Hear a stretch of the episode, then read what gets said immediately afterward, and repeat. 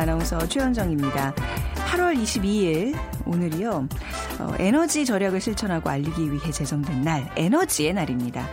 오늘 전국적으로 다채로운 문화 행사와 함께 캠페인이 펼쳐질 예정이고요. 그리고 오후 9시부터는 아주 특별한 행사가 진행됩니다. 오후 9시부터 5분간 에너지 절약을 위해서 시내 전역의 공공시설과 업무용 빌딩 등에 불을 끄는 소등 행사가 열릴 계획입니다. 불이 꺼지지 않는 환한 도심. 사실 그동안 우리 별 보는 게 힘든 일이었잖아요. 근데 도심의 불빛이 모두 꺼진다면 별빛 쏟아지는 낭만의 도심 밤 풍경 기대해봐도 되지 않을까요? 자, 오늘 밤 9시입니다. 오늘 에너지 절약과 함께 낭만적인 별빛 여행에 함께 동참해 보시면 좋겠습니다. 오늘 빅데이터로 보는 세상, 세상의 모든 빅데이터 시간에는요, 최근에 인공지능 분야가 급속히 발전해 가면서, 어, 빠르게 발전해 가고 있는 분야입니다. 음성 인식 서비스에 대해서 얘기 나눠보고요. 문재인 대통령이 지난 17일 취임 100일을 맞았습니다. 비슷한 시기에 취임한 프랑스의 마크롱 대통령도 어제로 취임 100일을 맞았는데요. 100일이 지난 지금 아, 그 지지도가 많이 하락했다고 하죠.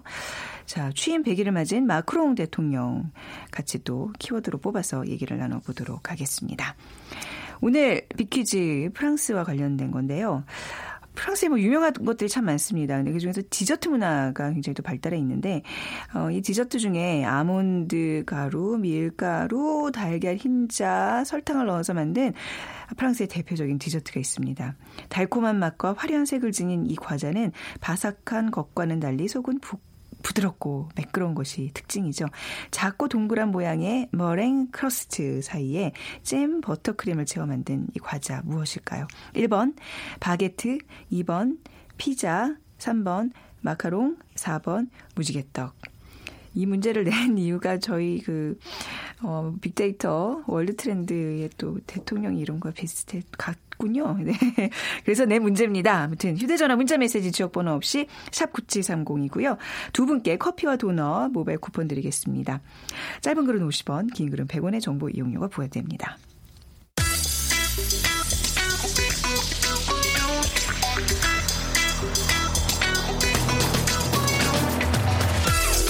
오늘 여러분이 궁금한 모든 이슈를 알아보는 세상의 모든 빅데이터. 연세대 박희준 교수가 분석해드립니다. 연세대학교 산업공학과 박희준 교수 모셨습니다. 어서 오세요. 네, 안녕하십니까? 네, 오늘 음성 인식 서비스. 예. 저 이거 굉장히 많이 활용하고 지금 생활에서 하고 있는 아, 되게 활용하세요. 얘기를 할 게 많을 것 같아요. 예. 인공지능 스피커가 이제 뭐 각 통신사마다 요즘 있잖아요. 예. 저도 이제 한 통신사 거를 이용하고 있는데 시장 반응은 어때요? 보면은 지금 뭐 말씀하신 것처럼 네. 각 이통사들이 인공지능 스피커를 출시를 하고 있고요. 네. 그래서 이제 우리가 하이테크 시장에서 얼리 어답터층이라고 하죠. 음. 조기 수용자층인데 전체 소비자의 한 13에서 14% 정도 됩니다. 음. 이 얼리 어답터층이 이제 각 이통사에서 출시하고 있는 그 인공지능 스피커를 어, 구매를 해서 사용을 하고 있는데 반응을 살펴보면 가장 많이 사용하는 서비스가 아, 기상하자마자 네. 날씨를 알아보는 정도. 저도 일어나면 아리야 오늘 날씨 어때? 네. 그러면 무슨 허 지방 뭐 명동 지역은 몇 도고 뭐 몇 시경에 비가 내릴 예정입니다. 우산 준비하세요. 이렇게 얘기해 줘요. 예. 그래 사실 뭐 날씨를 네. 알려주는 것 이상의 많은 기능들을 탑재하고 있습니다만은 대부분의 지금 사용자들이 아침에 날씨 정도 네. 예, 알아보는 정도의 기능을 활용하고 있는 것 같고요. 지금은 이 통사뿐만이 아니라 뭐 카카오라든가 네이버라든가 많은 굵직굵직한 그 IT 기업들이 관련되는 서비스와 지금 제품을 출시를 하고 있는데 음. 문제는 시장에서 보면은 제품과 서비스를 시장에 있는 사용자들이 좀 쫓아가지 못하고 있는 네. 그런 형국인 것 같습니다. 주로 어떤 용도로 이용을 하세요? 저는 음악 을 많이 아, 이용해요. 그러니까 예. 이제 굉장히 웃긴 일이 있었는데 이제 뭐 듣고 싶은 노래가 있어서 아리야 지하에 술 한 잔 해요 들려줘 그랬더니 얘가 어떻게 대답했는지 알아요? 술이군요. 죄송합니다. 저는 술을 하지 못합니다. 하지만 당신의 멋진 술 친구가 되어드릴게요. 이렇게 대답이 오면서 정말 너무 웃겨가지고 빵 터진 적이 있거든요. 그러니까 예. 요즘 사실 말동무가 없는 1인 가족에서는 음. 둘이 그냥 앉아서 노는 게 굉장히 재밌을 것 같아요. 네. 예, 그래서 특히 이제 노인층을 네. 겨냥한 어. 여러 가지 기능을 담은 그런 인공지능 스피커들도 최근 많이 출시 이슈가 되고 있는데요. 네. 사실 뭐 작년에 그 알파고 이세돌 구단 대국 이후에 우리 사회 인공지능이 화두입니다만은 사실 좀 손에 잡히지 않잖아요. 음. 우리가 인공지능 얘기를 많이 들었습니다만은 사실은 손에 잡히지 않는데 최근에 그 지금 사용하시는 것처럼 인공지능 네. 서비스가 출시되면서 이제 인공지능이라는 것이 무엇인가에 음. 대한 어떤 감을 시장에 있는 소비자들이 많이 잡고 있는 것 같은데 네. 지난 3개월 동안 그 인공지능 스피커라는 음. 단어로 어 그 SNS 상에서 사용자들이 어떤 대화를 주고받는지를 좀 살펴봤더니 네. 그렇게 주고받은 대화가 많지는 않아요. 아, 그러니까 그렇군요. 아직도 시장에서는 네. 에, 에, 인공지능 스피커에 대한 그러한 관심이 음. 그렇게 높지는 않은 걸로 보여지고요. 네. 일부 얼리 어답터층만 지금 관심을 가지고 있는 것으로 보여지고요. 어, 연관 단어를 좀 살펴보니까 높은 수위에는 스마트폰, 음. 시각 장애인, 네. 새로운 이런 단어들이 좀 올라와 있습니다. 그래서 어, 음성 인식 서비스라고 하면 아직도 스마트폰과 함께 사용하는 음. 서비스 정도로 이해를 하시, 하고 계시는 것 같고 네. 그리고 이러한 서비스가 좀 더 확대가 되면 시각 장애인들이 어, 그렇죠. 많이 그 효익을 누릴 수 있을 것이다 하는 에, 그런 의견들을 좀 가지고 계시는 것 같아요. 이것 자체가 딥러닝이 돼서요. 그러니까 예. 제가 뭐 예를 들어서 이제 오전에도 나오면서 싸이의 노래가 듣고 싶어서 이제 싸이의 노래를 들려줘 하면서 아침 출근 준비를 했거든요. 그동안 제가 골라 들었던 싸이 노래들을 이렇게 많이 골라 들은 노래 순서대로 이렇게 다 예. 배열을 해서 예.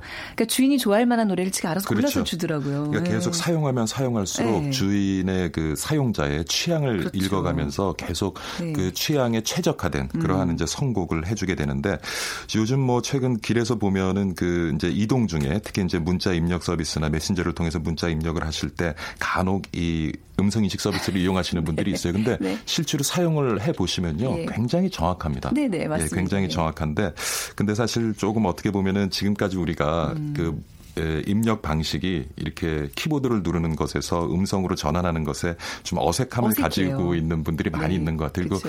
기계와 대화한다는 그 자체를 아. 굉장히 어색해하는 분들이 많이 있는 것 같고요. 음. 근데 중국에서 보면은 에, 거리에 그 대부분의 사람들이 음성 인식 서비스로 문자를 주고받아요. 그래서 아, 혼자 그렇습니까? 떠들고 다니는 그러니까 얼핏 보면 꼭 미친 사람 같은데 네, 스마트폰을 들고 그렇게 혼자 떠들어대는 사람이 굉장히 많이 아, 있습니다. 아, 중국에서는 이게 굉장히 예. 보편하게. 그래서 음식, 어. 음성 인식 서비스 네. 같은 경우에는 우리보다 중국 시장이 조금 앞서 있는 것 같고요. 네. 근데 문제는 아까 그 어, 인공지능 기반의 스피커와 네. 대화한 사례를 주셨는데 네.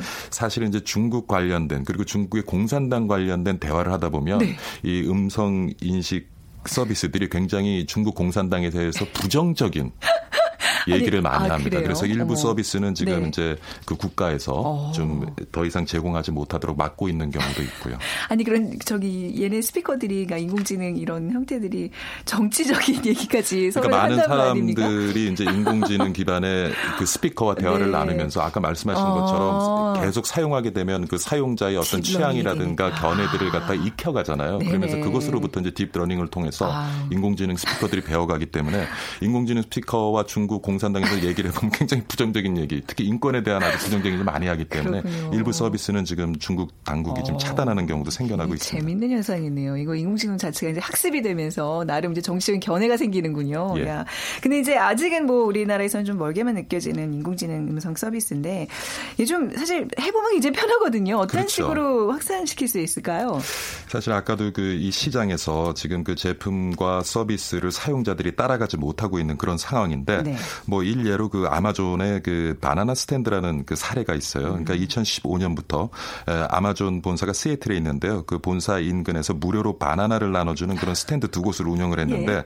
뭐 지난 5월 기준으로 보면 한 달에 한 170만 개 정도 바나나가 아. 소비됐다고 하는데요. 네네. 그러니까 뭐 어떤 연유에서 바나나를 무료로 나누어 주는지는 모르겠습니다만은 근데 이게 바나나를 무료로 나누어 준다면 어떤 변화가 일어났냐면 그 음. 그 인근에 바나나를 취급하는 식료품들이 바나나를 판매하지 않기 시작했고요. 그렇겠죠. 그리고 바나나를 이제 먹 먹다 보면 그 바나나 껍질 음. 쓰레기들이 많이 생겨나잖아요. 네. 그래서 바나나 껍질을 버릴 수 있는 에, 휴지통들이 이게 길거리들이나 매장 근처에 많이 생기기 시작했고 네. 그다음에 그 주변의 카페에서는 그 바나나를 활용한 유제품들. 음. 그러니까 바나나 맛에 이제 점점 익숙해져 가니까 아. 바나나와 잘 어울릴 수 있는 여러 가지 음료가 개발되기도 하고 네. 바나나 어울리는 유제품들이 굉장히 많이 만들어지고 또 소비되는 그런 문화를 만들어냈다고 음. 하는데 제가 이걸 왜 한 거예요? 그러니까 말씀드리고 싶은 것은 네.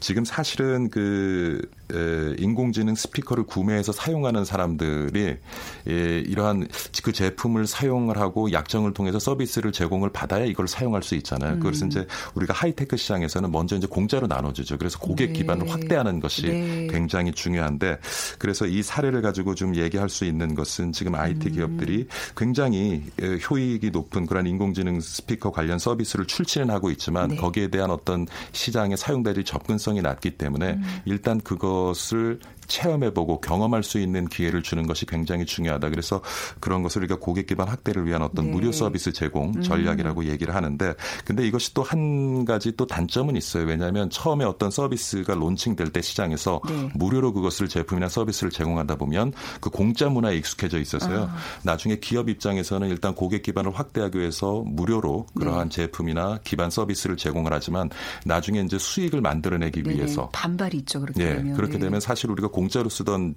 어, 서비스나 제품들을 어느 순간 돈을 내고 사용하기는 굉장히 힘들어지거든요. 힘들어요. 그래서 들어요. 예, 기업들도 지금 고민이 많은 것 같아요. 음. 고객 기반 학교하기 위해서 일단은 좀 손해를 보더라도 네. 무료로 지금 제공을 해야 되느냐. 그렇다 나중에 어떤 그런 문화를 바꾸는데 음. 어려움을 겪게 되면은 수익을 또 해소하기 네. 굉장히 힘든 시간이 올 수도 있고 그래서 많은 고민들을 지금 하고 있는 것 같습니다. 음, 그런 이제 네트워크를 기반을 해놓은 다음에 이제 다른 걸 얹어서 이제 유료화해야 되는 거죠. 그리고 예. 이제 뭐 카 이제 이런 서비스들이 카, 카 이런 서비스들이 그렇죠. 사실 그걸 기반으로 하고 있지 않습니까? 예. 음성 서비스. 근데 이제 뭐 인공지능 분야 중에서 가장 좀 급속히 발전해 가는 게 바로 이제 음성 인식 서비스인 것 같은데 예.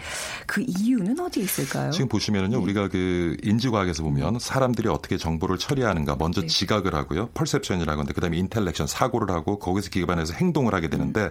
사실 지금까지 인공지능의 영역이 세 단계 중에서 사고하는데 연산하는데 주로 초점이 맞춰져 있었어요. 네. 그렇지만은 앞에 지각 단계, 음. 그러니까 어떻게 사고 연산작용을 하기 위해서 관련된 데이터를 수집할 것인가 이거는 사람의 손을 거쳐서 했어야 됐거든요. 네. 근데 이것마저도 이제 자동화하기 위해서 지각 부분이죠. 이제 음. 이전에 이제 감각 기관을 통해서 우리가 어, 데이터를 수집을 하고 그것을 우리가 컴퓨터에 넣어줬는데 네. 그 기능들도 이제 컴퓨터가 직접 할 수 있게 그러니까 인공지능의 영역이 점점 확대되면서 사람과 유사한 그런 음. 정보 처리 능력을 이제 갖게 하기 위해서 이 영역이 이제 확대되는 것 같고요. 근데 제가 보기에는 이 음성인식 서비스 가 중요한 것이 지금도 많은 기술이 소개되고 있지만 사실 젊은 층 일부 기술에 익숙한 얼리 어답트층만 그러한 효익을 네. 누리고 있거든요. 네, 근데 네.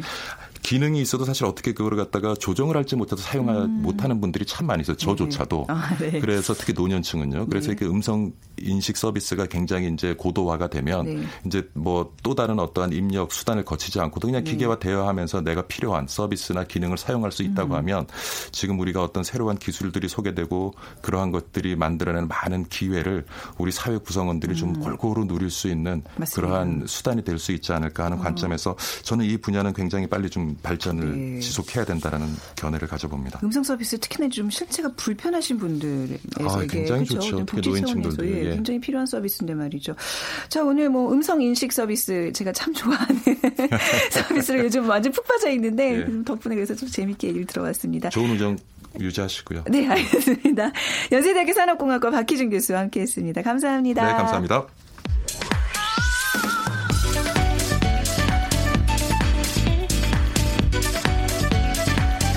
월드 트렌드 빅데이터로 세계를 본다.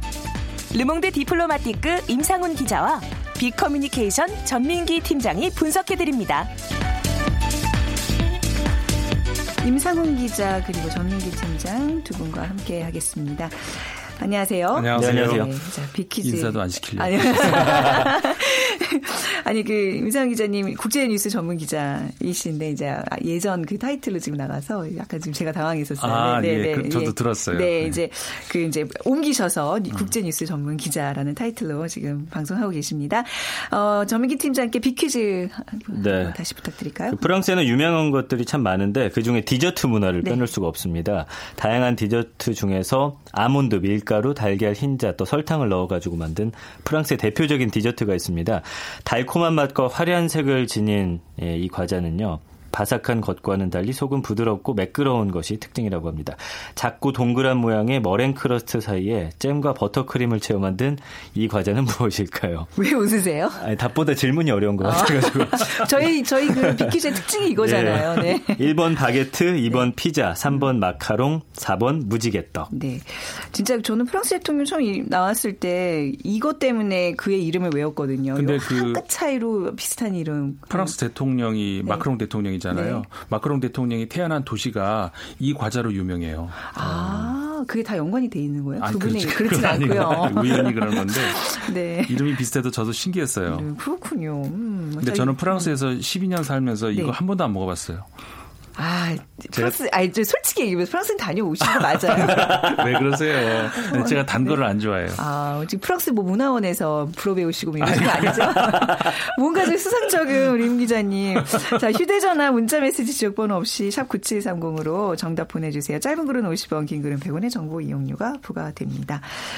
자, 뭐, 그, 달콤한 그 과자 이름과 비슷한 프랑스의 마크롱 대통령 어제로 취임 100일을 맞았다고 하는데, 음, 지지도가 말이죠. 우리는 이제 어제도 우리 뭐 문재인 대통령 지지율을 분석을 해봤습니다만 거기에는 굉장히 못 미치는 굉장히 낮은 지지도가 돼 버렸어요. 그야말로 이제 반토막이 돼 버렸다고 봐야 될 것 같은데 오늘 이 얘기 나눠보겠습니다. 도대체 얼마나 떨어졌길래? 어, 사실 그 출발은 비슷하게 출발했죠. 사실 네. 취, 취임 날짜도 비슷하잖아요. 네. 그 그러니까 어제로 취임 이제 100일이 단 됐는데 마크롱 대통령이 어, 취임 취임할 당시에는 지지율이 비슷했을 겁니다. 아마 문재인 대통령이 조금 높았을까요? 근데 비슷하게 출발했는데 문재인 대통령 유지를 하던가 음. 살짝 올라갔던가 이렇잖아요. 근데 네. 마크롱 대통령 같은 경우에는 지금 최근 가장 최근 여론조에서 37%로 떨어졌어요. 지지율이. 와, 37이요. 그러니까 반토막이 나버린 거죠. 네. 그러니까는 뭐이 정도의 그 낙차 큰 이건 뭐 야구에서 커브라 하더라도 이거 진짜 마구 수준의 어. 커브가 되는데 네. 그러니까 역대 프랑스 대통령들이 물론 처음 저 출범을 한 다음에 어, 허니문 기간이 살짝 있죠. 우리나라도 있지만 거기도 있습니다. 있는데 그러면서 좀 지나면 떨어지기 마련인데 어, 마크롱 대통령만큼 이렇게 떨어진 적은 음. 없었거든요. 과거에 시락 대통령이 한번 큰 차로 떨어진 적이 있었고 네. 그 외에는 이렇게까지 심하게 어, 지지율이 하락한 적이 없어가지고 네. 도대체 이게 왜 그럴까 여러 가지 프랑스 국내에서도 분석이 많이 나오고 그러죠. 뭔가 곤두박질 치는 데는 뭐 이유가 있을 거 아니에요. 어떤, 당연히 이유가 네, 있겠죠. 어떤 헛발질들이 이제 계속 계속 반복이 됐으니까 이랬을 텐데 그거 오늘 한번 좀 그렇죠. 자세히 살펴보고요. 먼저 프랑스 역대 대통령들의 초반 지지율은 어떻게 나타나고 그 있나요? 두 전임 대통령들을 먼저 살펴보면 니콜라 사르코지 대통령 같은 경우는 2007년에 66%, 네. 올랑드가 2012년에 56%. 그러니까 사실 둘 다 말년에는 엄청 낮은 지지도로 떨어집니다. 올랑드 네. 같은 경우는 뭐 4%까지 떨어질 정도인데 네. 그래도 초반에는 네. 어느 정도 50% 이상을 유지했거든요. 근데 지금 마크롱처럼 급격하게 떨어진 경우는 아까 말씀해 주셨지만 시라크 대통령 외에는 지금 음. 거의 또 처음 있는 일이어서 과연 이 지지율이 앞으로 어떻게 더 떨어질지 음. 좀 지켜보는 것도 재밌을 것 같습니다. 그러니까 프랑스 국민들이 약간 응원할 때는 화끈하게 이렇게 하다가 또 뭔가 이렇게 뒤돌아설 때는 뒤도 안 돌아보고 또 이제 막 비판하고 비판하고 약간 그런 국민성이 좀 있나 봐요. 네, 그 프랑스가 많이 그런 게 있는데 프랑스의 속담 중에서 네. 그 격언이라고 할까요?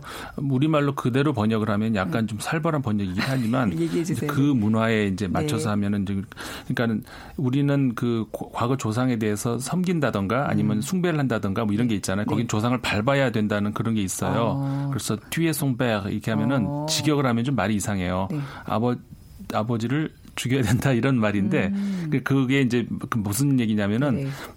옛 것을 딛고 올라서야 되는 것이고 그러니까 네네.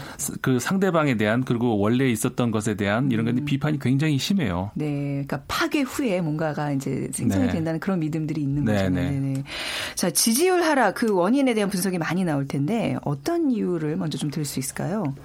다양한 이유가 자세하게 들여다보면 많이 있을 것 같아요. 근데 그런 건 아주 자세한 내용 같은 거는 이따가 네. 우리 전민기 팀장님 빅데이터를 한번 설명을 해 주시고 네. 어, 일단 그 마크롱 대통령이 나이가 젊잖아요. 네. 39이죠. 그러니까 프랑스 역대 대통령, 대통령 중에서 가장 젊은 나이인데 어, 뭐라고 할까요? 지나치게 좀 어색한 권위의식을 너무 음. 부리지 않나.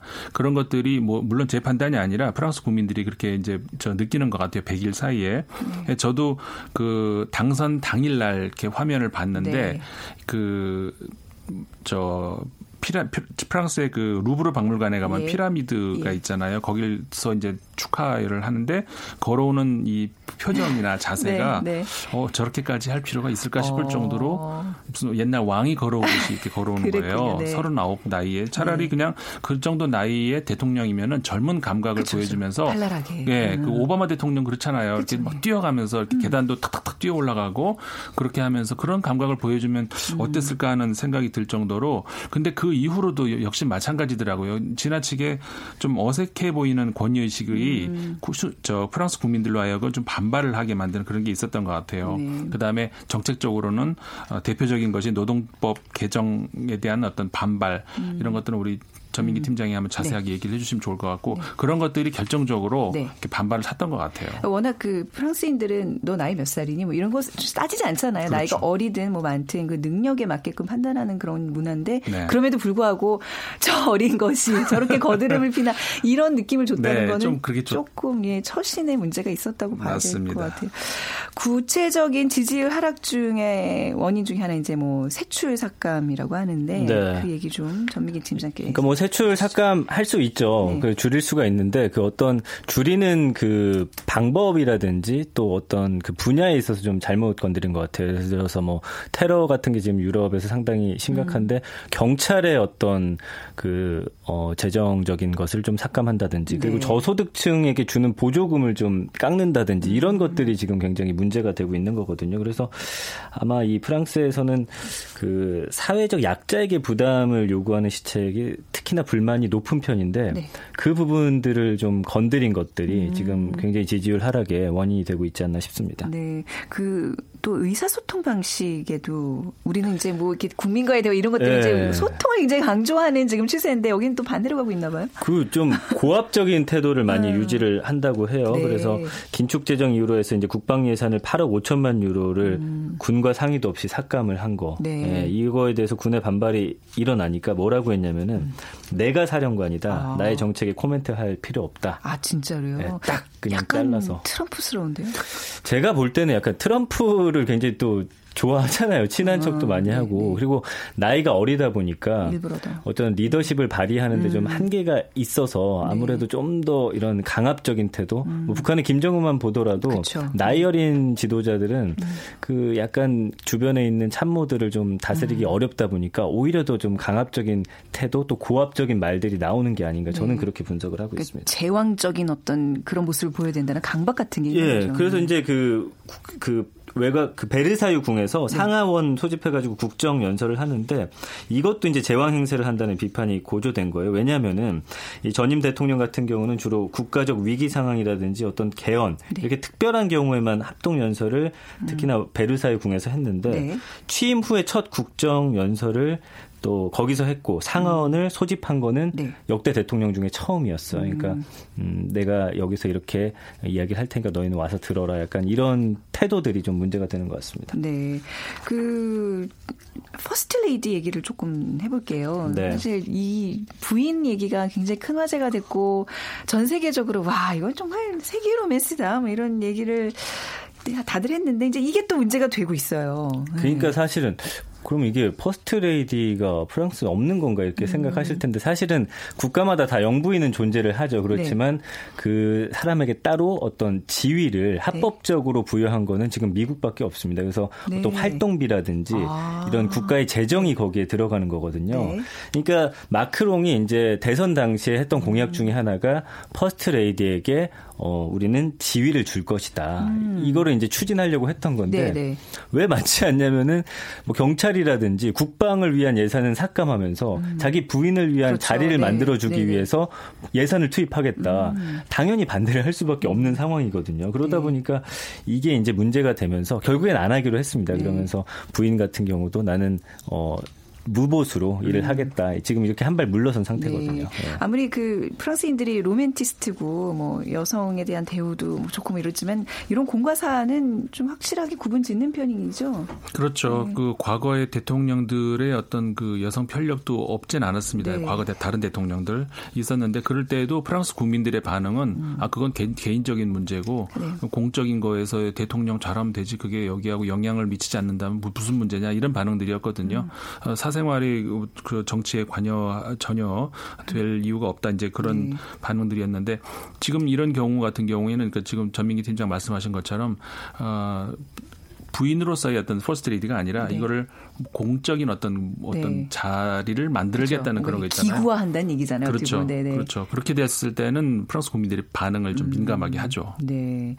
자 이런 국내 지지율 이게 주변 이웃 국가들에게도 영향을 미치고 있는 것 같아요. 주변 국가 반응들도 좋지 않다면서요. 그 어떤 국내 정치의 이런 일방 통행식 행보를 지금 네. 국외로까지 음. 퍼뜨리고 있거든요. 그래서 예를 들면은 뭐 여러 가지가 있겠지만 난민 문제를 두고서도 네. 어, 유럽행 난민 행렬을 차단 차단하기 위해서 유럽행 난민들의 출발지인 리비아에다가 난민 자격을 미리 심사하는 난민촌을 설립하겠다라고 음. 했는데 이게 또 반발을 사고 있고요. 네. 어, 그러다 보니까 지금 사실 독일의 앙헬라 메르켈 총리 같은 경우는 처음에는 굉장히 그 마크롱의 자신감 있는 태도 같은 거를 높이 평가했었어요. 칭찬도 네. 많이 하고 그러면서 이제 미국과 러시아의 정상들을 상대하도록 어, 독려를 해왔는데 네.